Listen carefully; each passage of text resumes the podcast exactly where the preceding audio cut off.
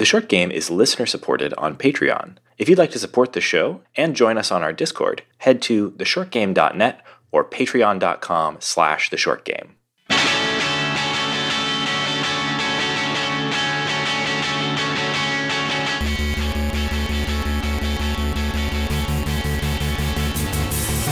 Welcome back to The Short Game. This is a show about short video games, games that respect your time. I'm Reagan Kelly, and I'm joined by my very cool co hosts. Lauren Ash. and Shane Kelly. And this week we are talking about Guildlings. Guildlings is nominally an RPG that's part of Apple Arcade. And I've been wanting to talk about it for a while. It was one of the launch games for Apple Arcade. Looking through the list, it was one of the things. I'm pretty sure it was. Laura just gave me a face. Laura, do you hmm. think it wasn't? I believe it came out three or four weeks after. Okay, okay. Well, it was early. Sorry. No, I was to- like, I'm part of my job to track these things. Sorry. Well, no, You can absolutely. just take it back. No, I'm not going to. That was fine. I was wrong. Uh, Doing it live. I don't know when it came out and didn't bother to look it up, but I suppose it doesn't really matter. Uh, it, it was definitely one of the first things. November played. 8th, 2019. I got you, bro. Thank you, Shane. Look at that teamwork, guys. Nice. Easily one of the first things I played on Apple Arcade once I finally started my free trial or what have you.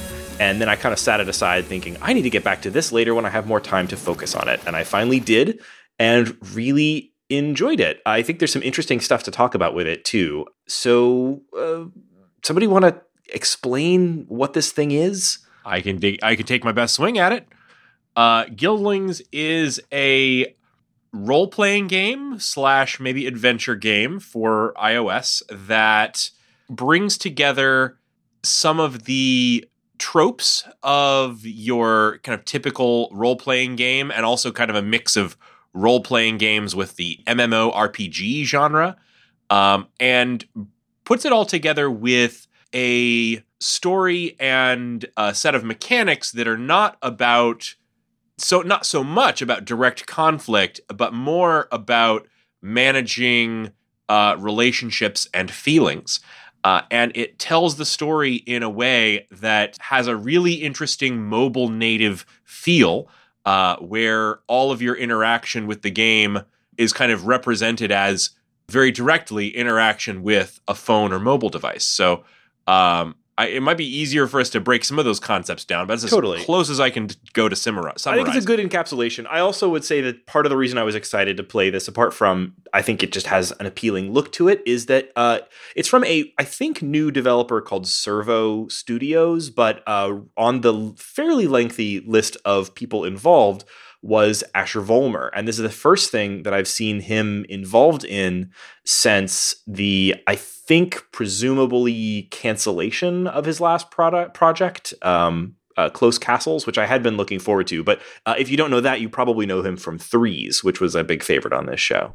Yeah, and I was excited because a lot of people I trust in the IF and writing community really liked the narrative design of this game. So I was on board for all that nerdy reading stuff, which there's plenty of this. It's almost all character driven dialogue. Yeah. Huge part of this game. Yeah. So I, I think since it is mostly a narrative game, I think maybe we should talk about the narrative uh, stuff first. And I also think that's some of the most interesting stuff about the game. Um, so before we dig into like how this game tells its story, to kind of set the stage a little bit, this is a game that is about a bunch of children in a fantasy world, but it's an interesting sort of twist on a fantasy world where everybody has phones. It feels a little bit as if we were taking a very uh, classic fantasy world and flashing forward until they've all got Twitter, basically. You know what I mean? Yeah, and like they're in houses, and it's not like everyone lives in huts with dragons running around. It's it's got this modern feel, although there's magic, and and people are very familiar with guilds and heroes. Yes. And so the the sort of beginning of the story is that we're we're focusing on this this kid um uh, Coda is the main character. Coda and their I'm not sure actually if Coda's gender, which is kind of interesting because we don't actually interact so much with Coda themselves in the game. I'll, I'll explain that a little bit more in a second. But um, so- Well, did I miss? Sib calls believe Coda her Coda's a- sister. Oh, so good. Yeah. Okay, let me let me take that Yeah. again because I couldn't remember. I was thinking of Coda. No, as a no, boy. it's good. Um, so the game. no, I, kind of- I don't think you have to take that again because I think one of the one of the interesting things about this game's character design is that a lot of the main characters, partially because they're young, but also part it seemed some somewhat intentional to me, have uh, kind of ambiguous gender, if that makes sense. Sib as a as a character also is a character who's not drawn in a way that really or uh, you know characterized in a way that that's like super gendered if that makes sense Yeah, well, um, Coda in particular spends most of the game essentially kind of trapped As a in blob. a bubble and Yeah. represented by a hovering crystal. crystal Uh, this yeah. game as as i have I, three three episodes in a row i've talked about uh, time to crystal as a metric of game creativity yes um and fantasy games in particular often get right to the crystals so Yes. Crystal factor is high. magic here. crystals So yeah, the the game begins with Coda getting her first phone, something that every child looks forward to, uh, I assume. And the phone is a tome, so it has this very cute illustrated appearance of the phone. When you're first opening up the app, you have this kind of your your phone essentially when you're playing this game becomes the tome, that which is the phone uh, in in several ways. And part of that is that you kind of have a go through a setup process with your new tome, and uh, you know go through a little tutorial. Uh, but then immediately the tome, the phone, eh, has some kind of ancient heroic program in it uh, that makes you a guild master uh, which is apparently a uh, mostly long forgotten role in this society where you are going to run a team of adventurers. Uh, and the phone seems to have very magical slash technological powers that will grant you powers related specifically to going on a heroic quest, summoning people to your guild of adventurers and going on a quest. Uh, and your first guild member is your sister Sib, who's probably my favorite character in the game. Sib is awesome. Sib rules. I mean, uh, the game was described by the devs, I believe, as um, a world of wizards and Wi-Fi, and she's got both covered. Sib just wants to go make out with her boyfriend, and like, more power to her. She's been grounded because she turns too many things to life, and who can't relate? Who can't relate to getting punished for bringing to life a horrifying dummy of yourself to stand in while you sneak out and make out at Makeout Temple? Goals, honestly. Yeah, so that's the kind of overall setup here. You just buried the lead because my absolute favorite thing about this game is the idea of a place called Makeout Temple. Literally my favorite Mhm. thing about the game as well. I know. Uh, so good. Uh, Shane, why did our characters never go to Makeout Temple in our D&D game?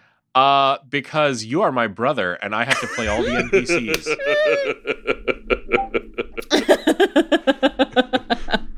Correct. Correct answer. Correct answer. response. Sib, which I assume means sibling, uh, which is adorable. Yeah, so this, but actually, the world building in this game is super interesting. So you've brought up this kind of like mix of um, modern tech and high fantasy that it's got going on, and I think that's really probably the coolest bit of the storytelling for me is the is that world building. It really reminds me of Numenera. Do you guys know Numenera? not not Mm-mm. really. Numenera is a high fantasy setting for tabletop games. Um, it's also kind of its own system. It's written by a really famous game creator named Monte Cook, and uh, the the really cool thing about Numenera is uh, the world of Numenera is called the Ninth World. Uh, which the idea is like civilizations have risen and fallen and risen and fallen a bunch of times and kind of follow followed um, kind of similar or different patterns every time. But the uh, technology, the, the magic of Numenera uh, as a civi- civilization is all the technology that was left over from like the eight previous civilizations. And so it, it is a it's a world where like it's like chock full of nanites basically. And and this Mhm. world really reminds me of Numenera where you have this idea like there's that that quote from Arthur C. Clarke that says that any significant any sufficiently advanced technology is indistinguishable from magic. You know what's funny about this is it feels to me like it's more like the re- it's it's the exact reverse of that. It's like these people are building technology over top of magic. You know, your tome, your phone is almost certainly not running on microchips. It is definitely running on spells. But it you know all of the magic in this is starting to more and more more resemble technology is what my kind of read on this world which i really enjoy. Uh, mm. like it's it's like all of the all of the tech is this sort of thin veneer over top of a heroic magical past. Yeah and to you guys i say porcanelos dos because i feel like they're taking like it's an old phone that starts the adventure. Everyone's grabbing this old ass stuff.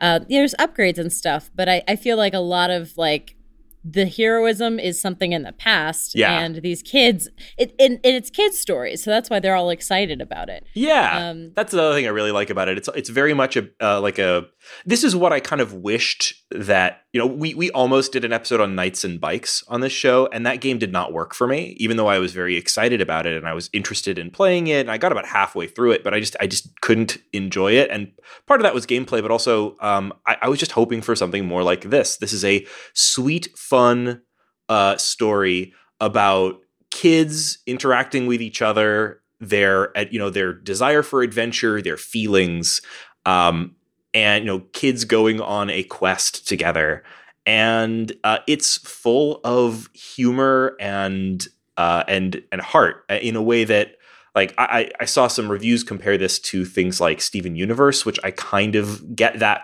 comparison. I don't think it's 100% apt, but like I think it has that same kind of feel. It feels a bit like you, you could totally see a Cartoon Network version of Guildlings or something like that. You know, like it has that um it has that sort of uh, vibe where it's like this is a uh, thing that would work for kids but has humor that also will uh, will work on you as an adult and is full of heart. I do kind of wonder about this for being for for kids. Like I, I I have a hard time picturing in my head like who the developers had in mind when they made for when they made this game, mm-hmm. like who they made this game for. Because on the one hand, mechanically it does kind of feel like my first RPG, you know? Like it's not mechanically super complicated and it, it, it's it's it is giving you a lot of good story, but it also is you know a story for see that seems to be for and about children you know mm-hmm. but it also is like drawing really heavily on MMORPG tropes, which is not something that I would say is like catnip for kids. It, it, also kind of feels like the the game is also m- targeted for adults in a way. I don't know. It, it's hard to say. Yeah, I was thinking about this earlier tonight um, because often games are about kids and aimed at adults trying to like get in touch with something in the past. And and to me, this game I don't think is it is for children and the idea that like a kid can read unbeatable squirrel girl but like i love it it's for children the same way like gravity falls is for children but i i love it as a 30 year old i think it's that kind of like it definitely skews older for sure. Yeah. I, I think that there are things that are going to be appealing to parents. Like, for example, in the combat, you never do damage to your enemies. Um, it's mostly about outlasting. There's a lot of nonviolence. There's a lot of you know saving the world themes that are not hard to grasp. And you know, make out temple is not you know part of my French fuck temple. um, like, it's like, yeah, it's there, makeout there are no explicit scenes in Makeout Temple. No, it's Like- you know, it's maybe like a ti- it's like a tiny, tiny, tiny bit racy, but not in the way It's that like PG. it's very PG. Yeah, Yeah, totally PG. and it, so it's like feels like a PG age, right? Right. Like a tw- like it feels like thir- like twelve or thirteen and up, not like six and up. I actually am am kind of impressed with how it deals with like young romance in terms of of a game. That's a hard thing to nail. Mhm. Um, and I think they did a really good job with it.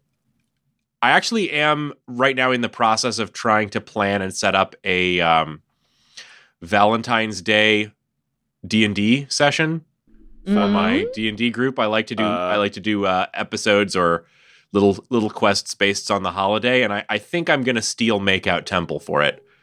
Reagan, you're not do. invited. Damn it. uh, that sounds like a really fun idea. I, I like that a lot. Um, uh, so yeah, like I, th- I think it is a game that's probably for smart kids or adults who like kid stuff, and um, it's you know we talked about like around the edges of how it goes about telling its story, about how it's designed as sort of a phone native experience. You know, I play this game across uh, iPhone, iPad, and Mac. You can do all of that. It's an Apple Arcade game, and it works well on all of those. They've designed an interface that can work on any of those platforms, but it definitely feels designed around phones. And you know, something that I've seen the developers uh, mention is that they they were trying to find a way to bring a story driven fantasy game to mobile. Um, and that's hard to do because you know people when they're using a phone have a different sort of attention span you know and a different sort of way of engaging with text something i thought about a lot in this game is like it feels very designed around a, a figuring out a way to tell a story on a phone um, I, have tried to play RPGs on phones before, and it hasn't worked for me nearly as well as it did here. And I, I think a big part of that is how this game tries to present its text. You know, RPGs always involve a lot of reading, right? Um, but the way that I read on a phone is very different from the way that I read in a you know a book or the way that I read text in most other types of games, like on a console or on a computer. On a phone, you know what I like to do? I like to text. I like to look at posts. I like to scroll, you know? And this game has figured out, I think, the thing that I think this game does does the most incredibly well is it's figured out a way to tell me a story, but use the same part of my brain that I use for posts. You know what I mean? Um, it, it, it's uh, it, it, when you have conversations in this game, it's uh, you know all the storytelling is is almost entirely through dialogue, uh, and the dialogue is always presented in an interface, even when the characters are face to face, that resembles a text message interface, including things like emoji and the kind of uh, writing that you see in text messages that is very expressive of emotion and it, it, it uses an interface that I'm familiar with from texting and maybe to a lesser degree things like Twitter, and it it actually hooked into my brain and made me read that text in a way that I would have a hard I would have had a much harder time playing this game on a phone if it used a different interface. That is excellent, but you know the thing that made me really happy in this game? You can choose your emotional response. Do you want to be confident, afraid, calm, angry, snobby, rude, whatever? And then they let you preview what you're going to say before you send it. Because so many games like this, you'd be like, I want to be sassy. And then it'd be like, your skirt's too short and you're a slut. And you'd be like, that's not sassy. This is key. Like, Yes. that's not sassy. And you would be like, no, I would never Sib say will that. Remember that." Pick something else. Sib will remember that. And you're like, Sib, I was trying to be cute sassy, not like horrible sassy. And this game is, if you click a button, it will let you preview the line of text before you send it. So if you disagree, you can change your mind. Oh my God.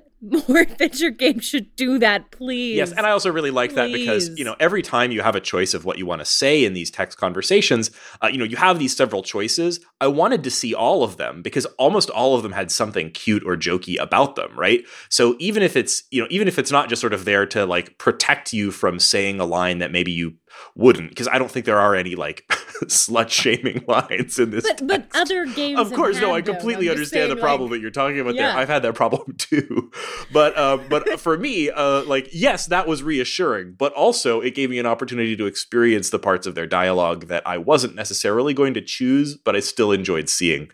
Um, Yeah, and if you want to quote more pure RPG experience, you can just choose the emotion, read the line, send Right, it. right. Like you don't have to explore other. It gives you the option of seeing other text without having to read all the other text, which I like. Yeah, and uh, I also really liked that. You know, it is very much uh, mood. We'll get into talking about more of the the uh, uh, more of the mechanics here, uh, but mood is a huge factor in the game, and uh, uh, not to get into talking about the combat system quite yet, but essentially every character in the game, or at least in your party, has two stats. They have their mood, which is represented essentially by an emoji rather than a meter or something along those lines, and they have uh, how charged is their phone, which I also think is a, a brilliant stat for this for this world. Um, so the the mood function comes up throughout the game, and it's I think a pretty clever cleverly implemented thing because when you're having conversations with your guild with your squad uh, you know sometimes you'll have dialogue choices that will influence the mood maybe of more than one of your guild uh, so you know, you might have something that you say that makes Sib happy, uh, but uh, oh geez, what's the sports knight's name? Um, Gwyn. Gwyn. Gwyn is the name of the sports knight. Uh, so you might say something that makes uh, makes Sib happy, but Gwyn mad, uh, or you might say something to uh, uh, you might say something to Chazaz that amps him up and makes him excited, but that makes Sib bored. How did I play this whole effing game and and read it always as Chaz when it's Chazaz? It's Chazaz. which is it's so much easier to read it as Chaz, but yes. But Chazaz is real good. Oh god, he's even more annoying. uh, yes. Yeah. Um. So yeah, the, this aspect of it, like the uh, their mood is a stat in combat, so it, you know there there's attacks for example that will affect their mood. Their mood is also a stat in conversation you know? It will determine what they might say in their conversation.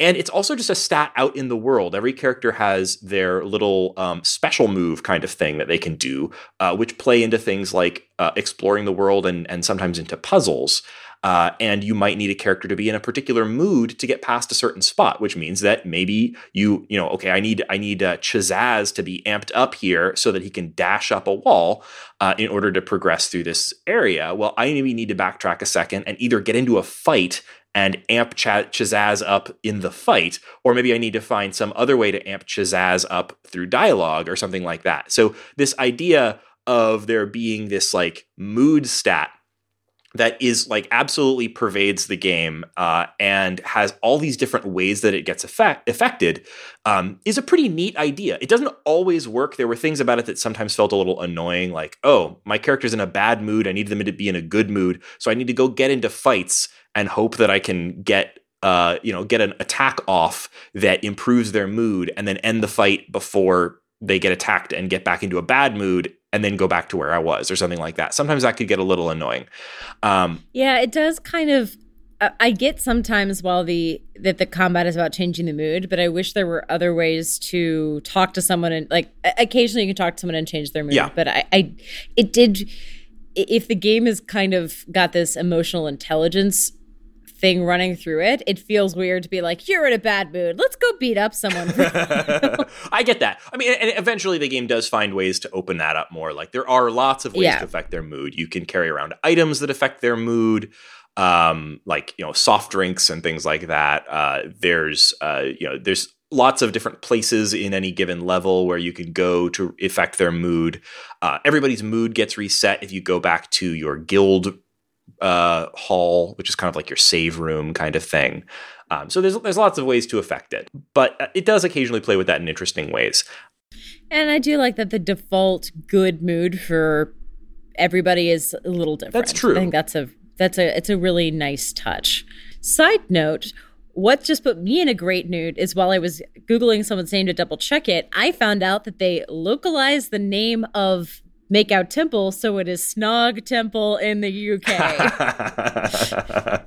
Couldn't let Aww. any more time okay. go without hearing that Snog Temple is what the uh, UK calls That's it. real good. You know, there's so much like good uh, names for things in this game. You know, the you you go to a town called Port Chumpus at one point, which I thought was very funny. And there's like all the characters have good names. You know, Chazaz and and uh, and and uh, Sib are just two of those, but like there's there's tons of great character names. Um, there's tons of great dialogue moments with NPCs too. Like you know, you have a kid that clearly has a, a crush on Chazaz and that he hates, and just has some very funny moments there. Or you know, you'll go to different places in the world, and and the characters will be uh, you know text talking with each other, and suddenly somebody will take a take a selfie, and that shows up in the chat uh, as a way of kind of illustrating the scene, and and it just feels very natural to, for these things to to pop up in the text, but also gives you this these wonderful little portrait images that are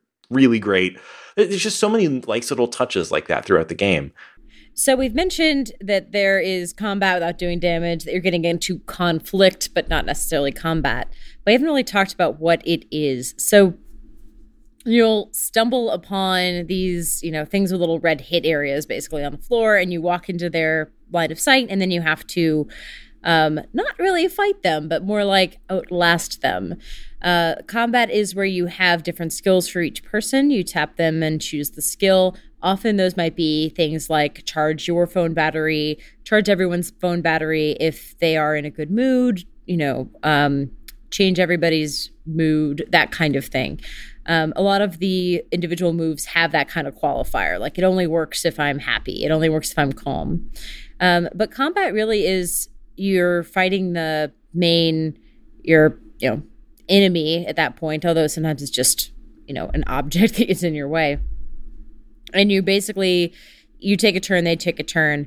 And the the the one twist I will say is you never do them damage. You're always just trying to heal or buff or change things to minimize the damage in the next round. Yeah. It's really straightforward. Um, but really it's outlasting the enemy.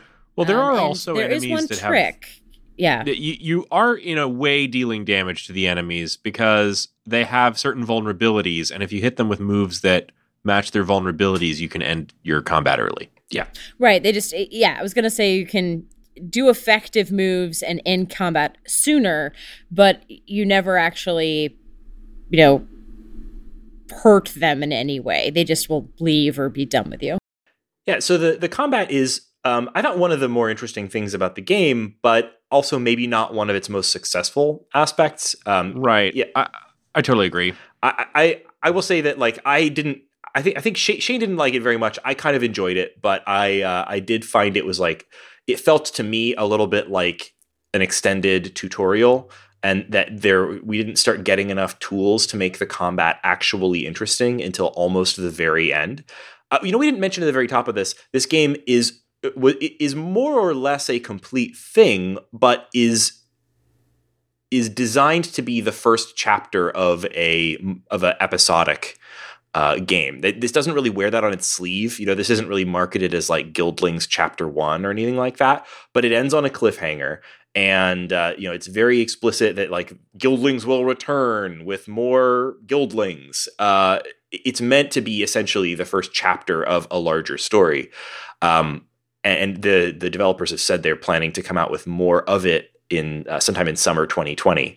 Um, but uh, so so that might explain why so much of this game's combat felt like an extended tutorial where we we're only really start to feel even remotely sort of fully armed by the very very end. I don't, I don't think we even got the option to like carry around an inventory of healing items until like three quarters of the way through this thing.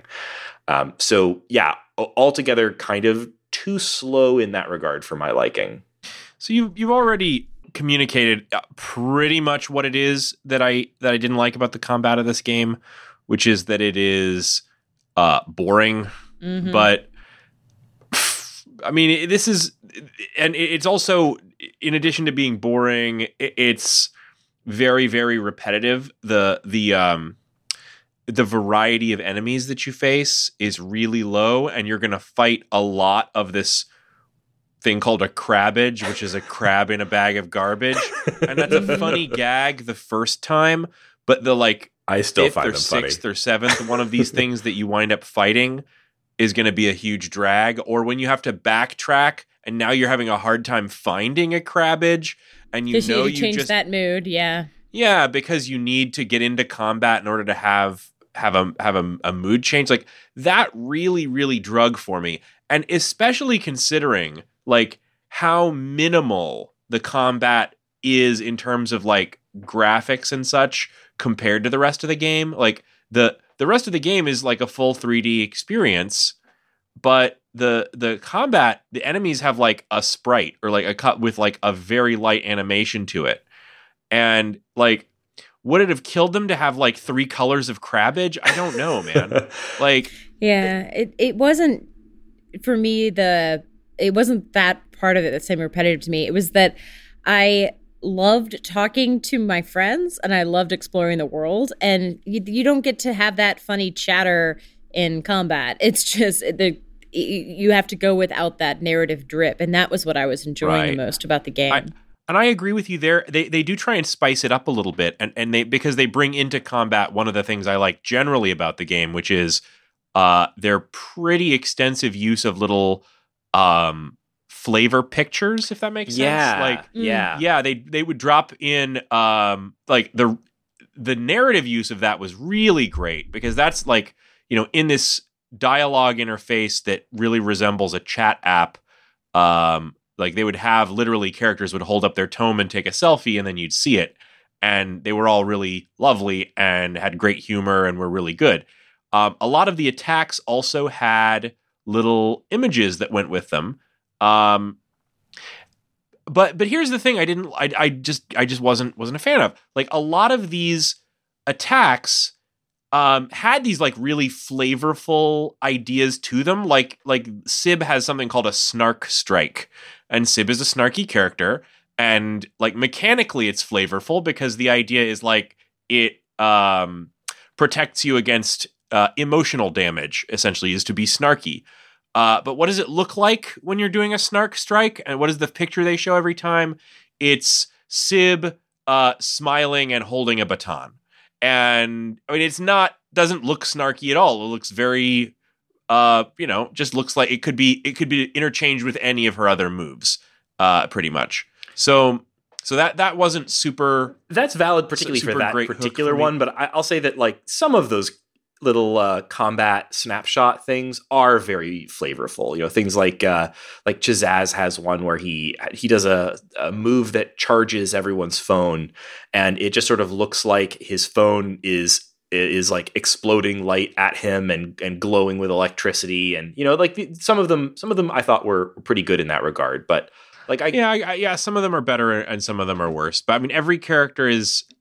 I mean, it kind of felt like Pokemon battles to me. You know, like Mm. Yeah. except except without the enemy variety. Like imagine if you're doing a Pokemon battle, but you're like facing this just this the Crabbage every time. It's not literally all Crabbages, but at times it definitely felt like that. Each area had kind Yeah. of like a couple of enemies that you would face. Yeah. And uh and how many how many in total would you guess were in in the game? Because I would say maybe 10. Yeah, I was gonna say like a dozen or maybe fifteen, something like that. 10, 15. Yeah. Yeah, I mean, and then there's so, there, like 10 and maybe some special one time guys. Yeah, yeah. Mm-hmm. Um yeah, so yeah, totally valid that there's not a lot of enemy variety. And also you don't really feel like like even even between the different types of enemies, you don't feel a lot of difference in like they all have their own different um uh weakness. And like you said, Shane, like the weakness is mostly there for you to if you can hit them with a particular type of attack, usually ones where you have to set up a particular mood in advance, then you can end combat early or or something along those lines. Um the uh, but but the actual like assuming you're not hitting their weakness, they don't have a whole lot that they do that seems all that different from each other. Uh, you know, they have different types Right. of attacks, but but yeah, it, it's visually the combat looked really cool. Or mostly, I think I just liked this style of illustration. I disagree. It wasn't that cool looking, but yeah. Okay, well, I, I guess what I mean, it was- it was- that I like wasn't that animated. Uh, the the animation was like as much as you'd find in your average JRPG. Most JRPGs, uh, unless we're talking about like very very modern ones, uh, you know, most 2D JRPGs, at most what you're going to get is the characters bobbing and swaying a little bit, and then they have like a five frame animation when they do an attack or something. That's basically what we got here. Although for the most part, the attacks were represented by some sort of like uh, you know swipe animation and maybe a like a card illustration or something like that. But you know, I thought overall the combat looked fine. It wasn't the best part of the game, but it looked fine. It was, Mhm. I agree, Shane, a little boring. I think I enjoyed it more than you did, but it's definitely not the star of the show. For me, the star of the show here was was the uh, dialogue. Fortunately, you spend a lot more time in dialogue than you do in in uh, combat. True. Yeah, I was actively avoiding combat as much as I could. Yeah. Um, because I preferred. I mean, wandering around the environment is fun, and talking to your friends is fun, and talking to randos is very fun. Um, some of the best conversations are with the the random, you know, people populating or goblins, or I don't want to be specious. um, but I, I think that uh, it- it's just um, I get what they were trying to do with the combat. I just when you change up a mechanic, I want to be excited for each change, not like oh, let me get back to the thing I like the most. Yeah. Yeah, and um, also the um, the, the level ups are are mostly just straight up tied to uh, story beats and not to combat. Um, so part of what I, I, I'm maybe I'm weird here, but part of what I enjoy in a traditional JRPG type RPG is that there are essentially kind of modes, right? There's the I'm going to engage with the story mode, and then there's the I'm going to engage with the mechanics mode, which is uh, also sometimes called grinding. But for me, like grinding isn't necessarily a bad word, right? Sometimes I want a game where I can spend some time engaging with the story, or I can spend some slightly less mentally present time engaging with something about the the game that is less um, narrative, right? And this game lacks that completely. This game's combat was there essentially just to um, give you something to do while exploring the spaces. That's really astute, Reagan, because to me, the the the main thing was that the combat felt pointless. Like it often mm-hmm. felt like I was ostensibly the point of getting into a fight in this game is uh, because there's an enemy in your way and it's there to slow you down, which you know not fun. Uh, and you're gaining you're gaining nothing from it, or you are specifically getting into a fight in order to kind of toggle the switches and manipulate the emotions of the characters uh, by by playing out a particular set of moves, which you know is unique uh, but is it fun? I didn't i didn't find it particularly fun. Yeah. And and for a game about emotional like if the game's about being a friend i i just wanted more non-combat options to change yes. yes and and so the the to me there's there's two things. One the combat felt pointless because you gain nothing from doing it. And two in a game where the theme the biggest theme is trying to solve problems with your social skills. Like, it turned the social skills into a combat element in a way that still stuck 110% to the tropes of like JRPG combat um, without bringing with it any of the fun of that. Yeah, you know, something I th- was thinking about when playing this was like, you can't really compare this to Undertale, uh, but like probably a particularly big gulf here uh, between this and something like Undertale. I also disliked Undertale. I, I loved Undertale very much. Don't I'm on the record as being very into Undertale. Loved Undertale. So shut up, Shane. But uh, oh no, not allowed. You did not learn the lessons of this game. Be a better friend, Reagan. Shane, you're my dear oh, friend. Sib, come on, can't I? Can't I have my own opinions about Undertale, Sib? Uh, about most things, yes. About Undertale, I I reject your opinions. Uh, but they. Uh, Reagan's phone battery is dying, it dying, really dying. Is, really is, and, and my uh, my little triangle. I'm a sad upside, down, down, triangle yeah. right now, Reagan. what I was trying to to say though is that like Undertale did an amazing job of finding a way to. Reagan's a mean teen. That's yes, all I'll say. Uh, did an amazing job of finding a way to to essentially like dramatize or like systematize finding a way to not fight, right? That's that's a game about finding ways to not fight. And every time you hit an enemy, they have a different way that you have to try to not fight with them. They've all got their own little combat mechanics that they're pulling. You have to analyze the enemy and figure out how to not hurt them and you have to figure out how to not hurt them long enough for them to make friends with you right? This is not that. Um, this is it, it's like a it's like a weird off version of that where it, they fig- they were like okay we we know we need to you know not be about hitting and instead being about like be about like waiting out the combat. Yes that's sort of what undertale did but like nothing else about this is the same as undertale. Um it, it, you're still you're still hitting, you're still attacking, and it, it you're not analyzing the enemies in the same way and trying or like trying to understand them. Like it it, it doesn't quite hit the same notes. Um, I mean, you know, Undertale, I think, is a very special game. This game is very special in its own way too, but like it's not really a proper. But not for the combat, right? I think there's so many special. I mean, we've been talking a lot about probably the thing I thought was least interesting about the right. game. I think that I, we well, I, yeah, I think we're talking about this so much because it stands out because the rest of the game is very, very good. Yeah. Um. Yeah. So I, I don't want us to like get overwhelmed with how about the combat because also, like I said, the combat is probably less than twenty five percent of how you spend your time in this game. Um. Maybe maybe like 10% for me. Like most of the time was spent engaging with characters and dialogue and that is so fun and funny and full of great moments.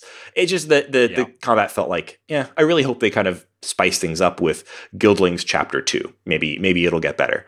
Um, do we want to talk about like any particular moments or good parts with dialogue or you know i know i took i took like 150 screenshots playing through this game because i kept running into things that i thought were really great and that i loved and i wanted to wanted to save or or or share or something does anybody have anything that they want to call out as like stuff that you really liked I'll call out a super early surprise. Um, so it's we get around. Uh, I- I think discovering who you're recruiting for your guild is is really fun, and we've been pretty, you know, careful not to explain these personalities, these you know, lovely.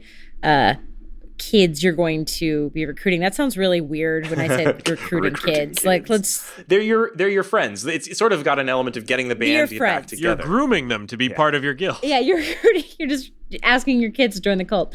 Um, but early in the game uh, so coda gets this old phone and she activates it and she um, has a huge wall of text to scroll through and it actually appears behind you. These terms of services just keep rolling rolling rolling rolling. And it's one of the funniest like quick jokes. They've got all these technology jokes about phones in this game.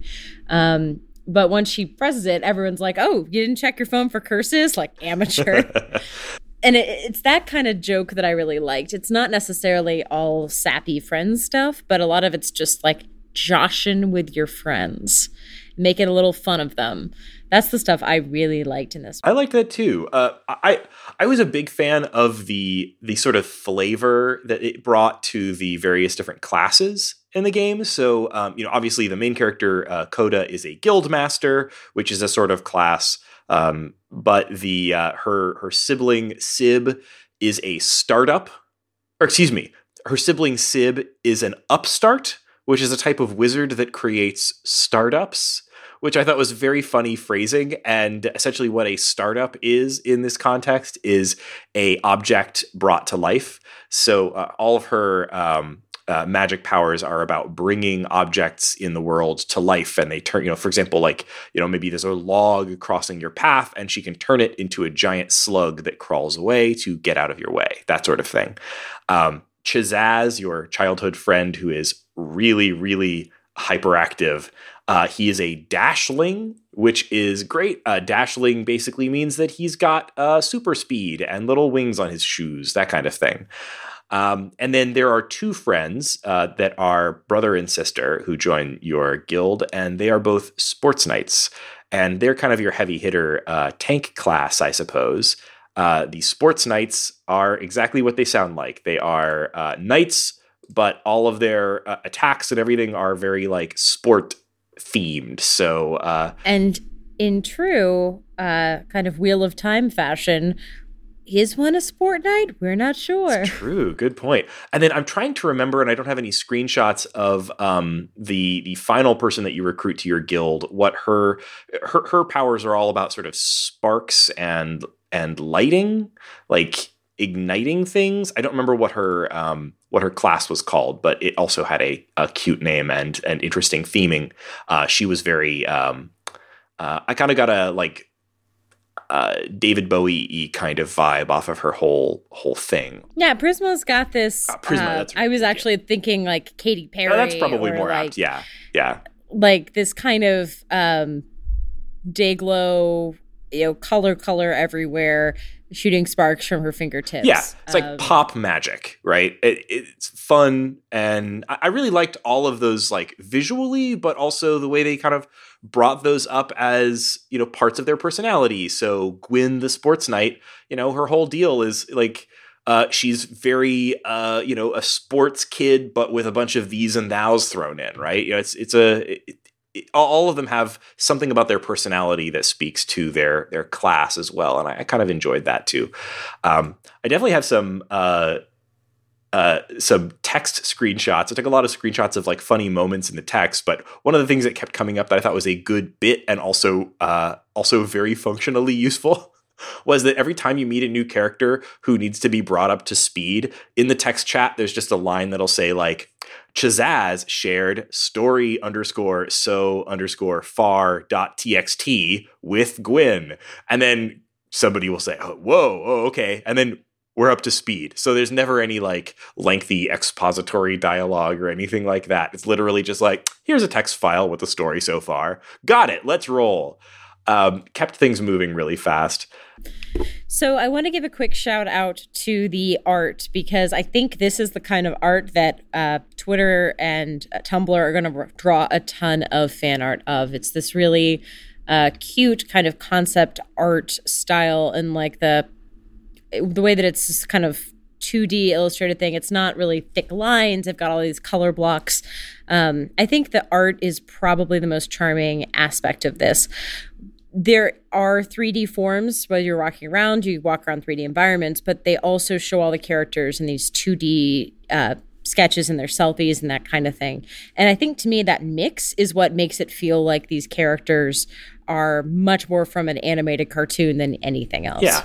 Absolutely. I think you really need the um, images, like the, the photos and the little animation images, uh, because unfortunately, the animation of the characters in this game, um, intentional or not, is extremely wooden.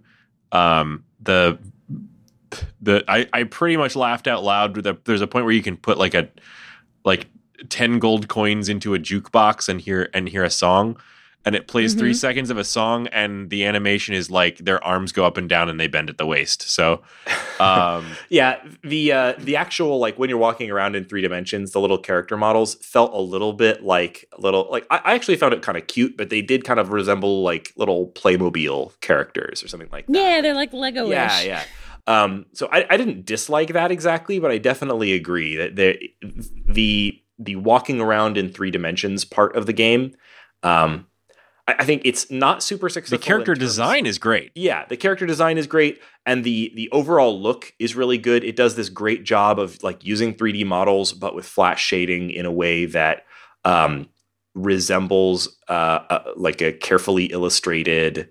Uh, like a, a, lot of the visuals here kind of reminded me of some of the 2D cartoon artwork that I enjoy on shows like Steven Universe, uh, but it uh, it definitely is a little a little wooden. The the uh, I don't think animation is really the uh, the focus there though. It's mostly just sort of about um, you know setting a scene. Yeah, to me the most flavor came from the illustrations, the avatars, the selfies, and to be honest, that was mostly what I was paying attention mm-hmm. to because I spent most of the time in dialogue. So yeah, you do get a better sense of the world if you play on a larger screen. One of the things that I found was kind of interesting was I was doing a lot of switching back and forth between my iPhone and my iPad in this game, and I preferred the dialogue. Big props to them for their uh, cloud sync setup. Yeah, yeah, really well. That's been a, a standard for uh, for Apple Arcade games, and but it doesn't mean it works on every arcade. That's game. true. That's true. I've definitely no, run into some problems. I've run into it issues, definitely but does this not, one worked great. Um, yeah, I did. Although I did have this one weird moment. I don't even know if this is worth mentioning, but I had this one weird moment where like I was in the middle of playing the game and like two or three times it popped up a message asking asking me whether I which save I wanted to use. Like it would interrupt mm. me playing and I was unsure which one to choose, and so I just picked, and it seemed to be okay. Um, but yeah, yeah but that's know, something that I've run into I with Apple Arcade games. Didn't lose any progress, and I was able to seamlessly switch devices. So what am I complaining about? Yeah, I think that's something funny about the Apple Arcade games. Like, there's clearly some sort of like Apple Arcade specific, um, like human interface guideline about how they're supposed to present save game switching between devices. All of them have like this same like uh save game slot type of interface. They all tell you like, okay, you've got a choice now between playing the save that was created at 1045 on your iPad or 1055 on your iPhone, that kind of thing.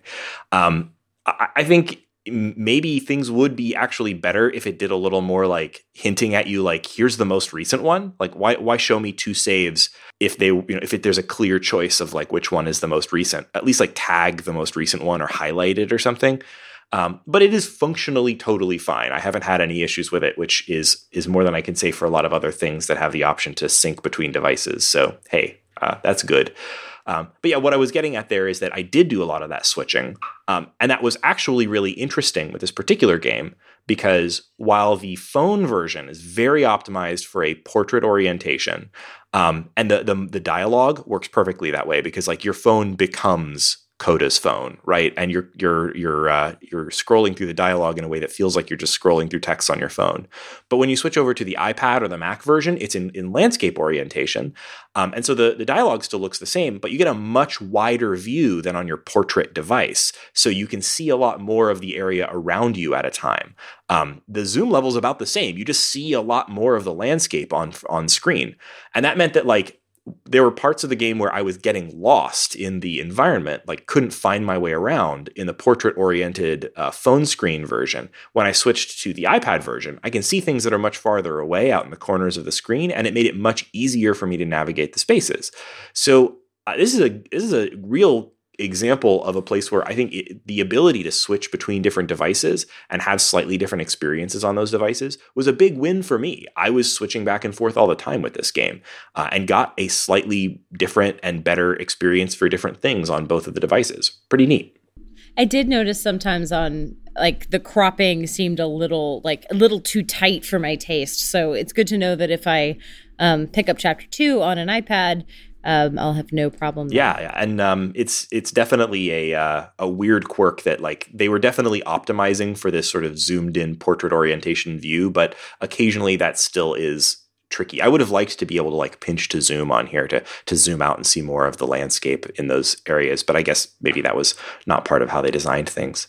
So I don't think there's anything much for us to talk about in terms of spoilers, so I don't think we're going to have a spoiler break on here. I would definitely recommend people check this out. Uh, if you have Apple Arcade, there is no reason not to just download this game and see if it's for you. And I think you're going to get sucked in by the dialogue and uh, and find yourself really enjoying the game the way that I did. Uh, if you aren't currently an Apple Arcade subscriber, uh, this is definitely one of the games I'd recommend checking out during your free trial period. So Apple Arcade uh, is uh, is uh, $5 a month or $50 a year. They added a yearly subscription option, which saves a little bit of money. Uh, since the, I need to switch to that. I just remembered I haven't done that yet.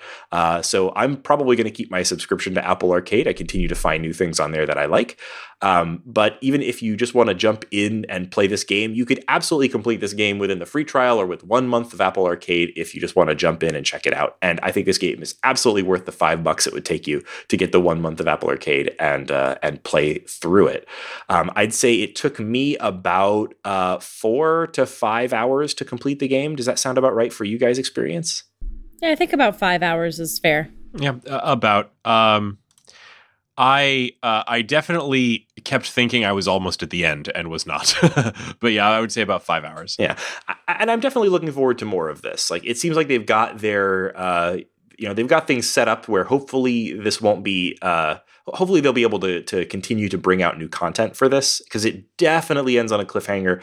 Definitely feels like this was setting up the beginning of a larger, more epic story. Um, and I, I, hope they're able to bring it through. I don't know what their financial arrangement is with Apple Arcade, and and you know I'm sure they aren't talking about it. So I, I'm I'm really curious about like how does something like this work with Apple Arcade? You know, the traditional um, episodic game pricing model has been tricky. You know, um, but here since it's part of a subscription service, like what are they what are they what are they doing here? Is is Apple paying them again for chapter two? I wonder. I hope that Apple Arcade is enabling this kind of episodic game release. Like I hope that that I hope that this is uh, is a I hope that this is making this kind of release more possible because I really enjoyed it and I'm looking forward to more of it. Before we do our outro, uh, do we want to do what's making us happy this week? Yes, absolutely. All right. Well, then, uh, listeners to the show know that we like to close our episodes with a little segment we call "What's Making You Happy This Week." So, Shane, what's making you happy this week? So, I uh, I was at the end of a long day and I was tired, and I turned on Netflix. My wife and I were sitting on the couch, and um, I had something just pop up that really made me happy this week. It's called What Did Jack Do?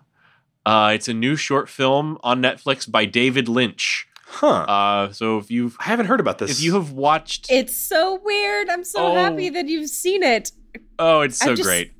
Yeah, so it is. It is tremendously silly, but yes, uh, yet also like dripping with David Lynch tension. It's so good. Okay, so like the the description on it from Netflix is a detective interrogates a monkey who is suspected of a murder. And the It monkey stars- has the Cuban lips. It stars David Lynch. Um, it's it's much like all his classic. What was that? What was that movie? The short films that he did early in his career, where the like the lady lived in the radiator, uh, you're Oh, thinking about Eraserhead, Eraserhead, stuff yeah. like that. Okay, so it, it's a lot like that. Um, it takes place in a in a little you know uh, this man and this monkey dressed in a business suit are sitting across a table from each other. Uh, this you know uh, Lynch is playing kind of a chain smoking detective. Um, and he's interviewing a little, I guess, capuchin monkey. Um, Oh, the who cute has, ones. Yeah, one of the cute, a really cute monkey that has um someone's mouth like superimposed over the monkey's mouth in a very like early television effects kind of way. Um, it's it's really it's really great. Um, I don't really think that I enhance your viewing experience of this by telling you very much about it. So I will not do very, I will not say much. It's very easy to spoil e- you know any amount of story that this ga- this actually has, but what what I will do is tell you some of the some of some of my favorite lines from this thing. Uh the, he, he says to the monkey at, at, right at the start, "Do you know anything about birds, Jack?" And the monkey replies, "Why do you ask?" Oh, and the monkey has an incredibly weird voice, by the way. It's just a simple question. Don't worry, says the monkey. I've heard the phrase, birds of a feather flock together. Yes, a perceived fundamental. There are, of course, exceptions. You've been seen with birds, farm birds, says the detective. I don't know. Look at me, says the monkey. Are my pupils dilated?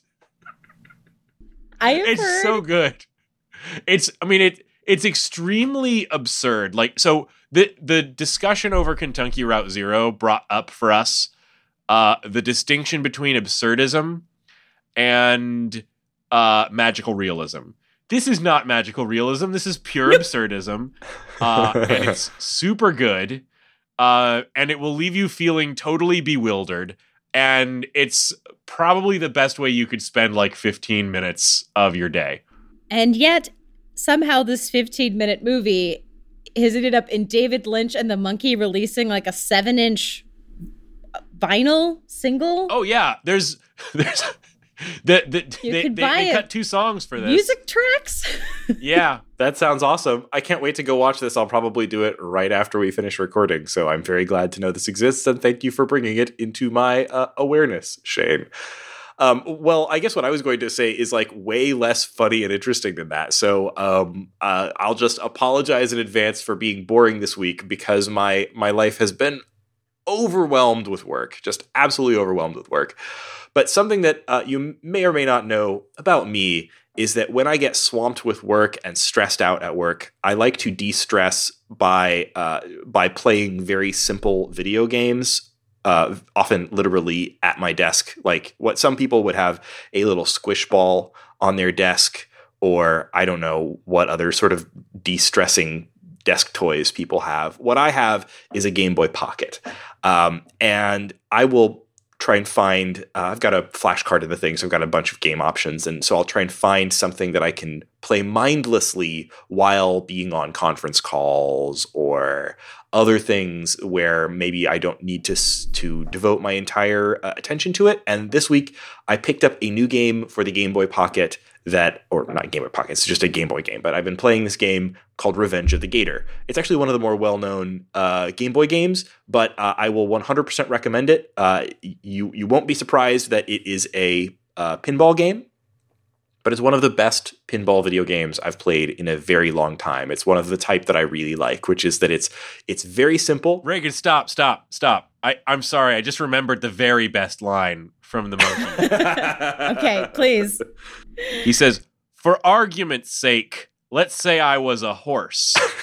Even so, it'd be hard to imagine how hard my first wife rode my ass.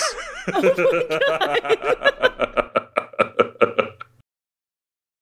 uh, okay, I mean, I guess I'm done talking. Revenge of the Gator's is a good Game Boy game, y'all. Laura, what's making you happy this week? I, I I'm never gonna follow this monkey, but so I have um I don't know, is two things happening enough to be a pattern? Because twice I've um accidentally entered uh, ticket lotteries on well, people planned me birthday dinners, then had to cancel them because I won. Um I've only won three lottery four ticket lotteries in my life, and I've been entering pretty basically every day for years. So it's not like I win these all the time. But on uh, Monday, I was supposed to go to dinner with my uh, in laws for my birthday and my sister in law's birthday. And I won tickets to uh, a panel previewing uh, Company on Broadway. Now, this is a show that I love dearly. It's a Stephen Sondheim musical from the 70s. Um, but this is special because it's directed by Marianne Elliott, one of my favorite directors. She did War Horse, Curious Incident of the Dog of the Night Time, um, Angels in America. She's really smart. Um, and she's done this where she flipped the lead so that Bobby isn't uh, a 35 year old man who everyone's yelling at to be married. He is now a woman because she's like, you can't modernize the show about like how weird is it this 35 year old guy has three girlfriends and a great job and doesn't want to get married everyone's like yeah she's like you make it a 35 year old woman everyone's like well you got three nice boyfriends why don't you marry one of them Huh. the so it was a panel discussion with her uh, Patti LuPone, who's in the musical, and Katerina Vack, who's playing um, the now gender swapped Bobby. Um, and then they did selections from the show. So this was wonderful in so many ways. One, like Marianne Elliott is one of the most brilliant women I've ever heard talk, and I've mostly heard her talk about her career, but having her talk about a specific show is so cool. Um, just all of her decisions sound really great and hyped me up for the show. Um, it's also really cool to hear a, something that I've heard a million times, the trio of women, be sung by three men because it turned it into like a barbershop quartet. Mm. So at the end of this beautiful intellectual inter, you know, probably the first time I've ever seen a panel of all women, like all these great things are happening. An hour and a half goes by, and at the end, it's these three men singing in perfect harmony, and I'm just like, you know, you can picture me with my hands. You know, my my chin just resting on my hands and me like, yes, please sing to me. Three very handsome men just singing in perfect harmony. Um, all of that made me very happy.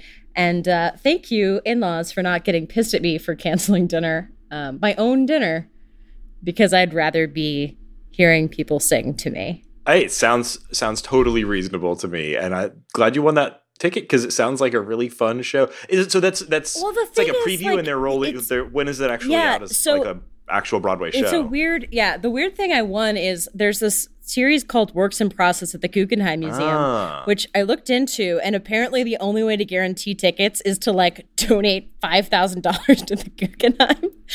But then they give away like ticket lottery ten dollar tickets to Huh. randos like me, or you can pay ninety dollars for like ten of like for a small pool. So it seems like the ticket prices are five thousand dollars, ninety dollars, or you win a lottery and you pay 10 so i don't really know how anyone else got in that room but um, i think they're also really like they seem like really random ticket lotteries because like who the hell is entering a guggenheim museum ticket lottery yeah. so I probably the you know unless everyone else listening to the short game wants to fight me for these tickets i'm hoping i get more of them Yeah, that sounds awesome. Maybe someone could sponsor you for one of the expensive ones. Oh yeah if someone wants to donate $5000 to the guggenheim and then um, give me their tickets i appreciate it I, those are the better tickets. Good you know, the I mean, or just be a Patreon. That's probably more effective. nine five thousand dollars into the Patreon. Go for it, guys. Uh, speaking of, thank you. What would the short game do with five thousand dollars, Raygan? Oh, I haven't even thought about it. Wow, that would be uh, that would be transformative. We'd be able to afford, I don't know, Some of the games we play. yeah. uh, thank you, listeners, for joining us on this episode of the Short Game, and a special thanks to our patrons who, while you don't give us five thousand dollars a month, we we certainly appreciate your patronage anyway. And uh, we, uh, if you are a I think patron, humbly that we're worth five thousand dollars a month. I won't argue with A month. Yeah, I, I won't argue with you there. Uh, but uh, if you want to uh, join this show's Patreon as a supporter, you can go to patreon.com slash the short game. Uh, and every supporter on Patreon, whether you give $1 a month or $5,000 a month, uh, gets access to our Discord, which is where these conversations begin. We've been having great chat on Discord this week about um, Flavored Cokes. yes, yes. We last thing we were talking Lot about of was what's the good flavored. As a non-Coke drinker, I've been really left out. apparently, uh, apparently Georgia peach flavored Coca Cola is good, and California raspberry is not as good. Uh, if I was getting the reading the room correctly, so uh, good to know. Uh, and if those are available near you, let me know what you think by joining us on our Discord. Had a banana flavored soda recently. Yeah? Yeah, yeah, meh. Didn't make you happy. Not worth it. What didn't make the list? No. All right, good to know. Uh, you can also find our show on the internet at www.theshortgame.net, where you'll find a contact form, great way to let us know what you're playing or what you think we should be covering, or just generally what you think about the show. Uh, so uh, thanks for your feedback there. Another great way to leave feedback, uh, especially if it's five star feedback, is by leaving us a review on your podcast platform of choice, especially Apple Podcasts. Uh, I like to think that we are a five star podcast, uh, and I would love for you to agree with me in the form of a review. Uh, thank you very much. Of course, you can find our show on Twitter at underscore short game, or you can find me on Twitter at Raygan K. That's R A Y G A N K. Laura, Laura, where can people find you? On Twitter at Laura J. Nash. And Shane, where can people find you? Also on Twitter at 8bit Shane.